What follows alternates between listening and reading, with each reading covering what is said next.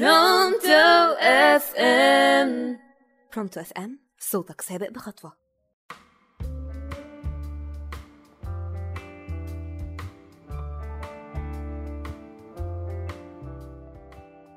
مساء الخير والسعادة على كل اللي بيسمعوني على إذاعة Pronto FM معاكم ولاء سامي وحلقة جديدة من برنامج عيش الحياة.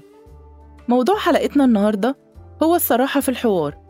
وهنا بقى لازم نفرق إمتى وإزاي نكون صراحة مع الناس سواء كانوا أصحابنا قرايبنا شريك حياتنا أو زملائنا في العمل لأن أحيانا الشخص الصريح بيكون غير مرغوب فيه وساعات بيبقى متهم إنه مش بيحترم مشاعر الآخرين طيب الصدق والوضوح ده صح ولا الصراحة بتجيب المتاعب؟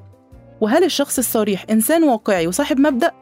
يعني الصراحة تنفع مع كل الناس وفي كل المواقف ولا في أماكن ما ينفعش نتعامل فيها بصراحة ونبقى مضطرين إننا نجامل؟ يعني مثلا موقف الخوف على مصدر الرزق أو بطش الأقوى في السلطة أو لما تتعارض المصالح.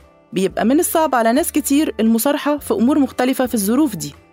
أما بقى في الصداقة فأكيد أحسن كتير إن الصديق يكون صادق وصريح من إنه يكون منافق وخداع.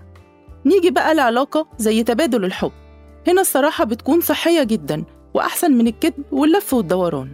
ووصلنا بقى النقطة مهمة قوي وهي إيه الحاجات اللي لازم نراعيها في صراحتنا في الحوار؟ في الأول كده نحاول ننقي الأشخاص اللي نقدر نصارحهم حسب درجة عقولهم وتقبلهم للنصيحة بصدر رحب من غير شك أو ظن سيء. وعلى قد ما نقدر نحاوط نفسنا بالأصدقاء المخلصين. ولما نيجي نصارح حد بأي حاجة ما نعملش ده بشكل مستفز لكن ننقي كلمة المناسبة والوقت المناسب. ويكون عندنا وعي تام وإحنا بنصارح حد بعيب فيه وياريت يكون الحد ده من القريبين مننا. ودي كلها وجهات نظر ما نقدرش نعممها على كل الناس. وهقول لكم على بعض العبارات اللي اتقالت عن الصراحة من الكتاب والمشاهير. نيجي مثلا للكاتب وخبير التنمية البشرية إبراهيم الفقي. قال إذا خسرت شخصا لأنك كنت صريح معه فأنت الرابح لأن العقول الصغيرة هي التي لا تستوعب الصراحة. وكمان شارلي شابلين قال لا تبالغ في المجاملة حتى لا تسقط في بئر النفاق ولا تبالغ في الصراحة حتى لا تسقط في وحل الوقاحة وأخيرا الكاتب عمر طاهر قال لا تثق بشخص يبدأ كلامه معك بعيبي إني صريح. لا تثق بشخص يرى الصراحة عيب.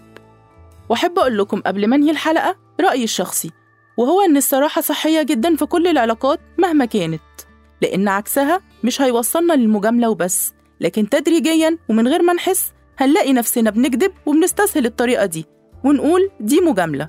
ولازم نكون واثقين في نفسنا وشخصيتنا قوية علشان نقدر نكون صراحة مع بعض ونتحمل أي عواقب تقابلنا.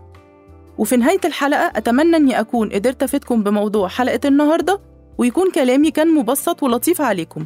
ونتقابل في الحلقة الجاية بموضوع جديد في برنامج عيش الحياة.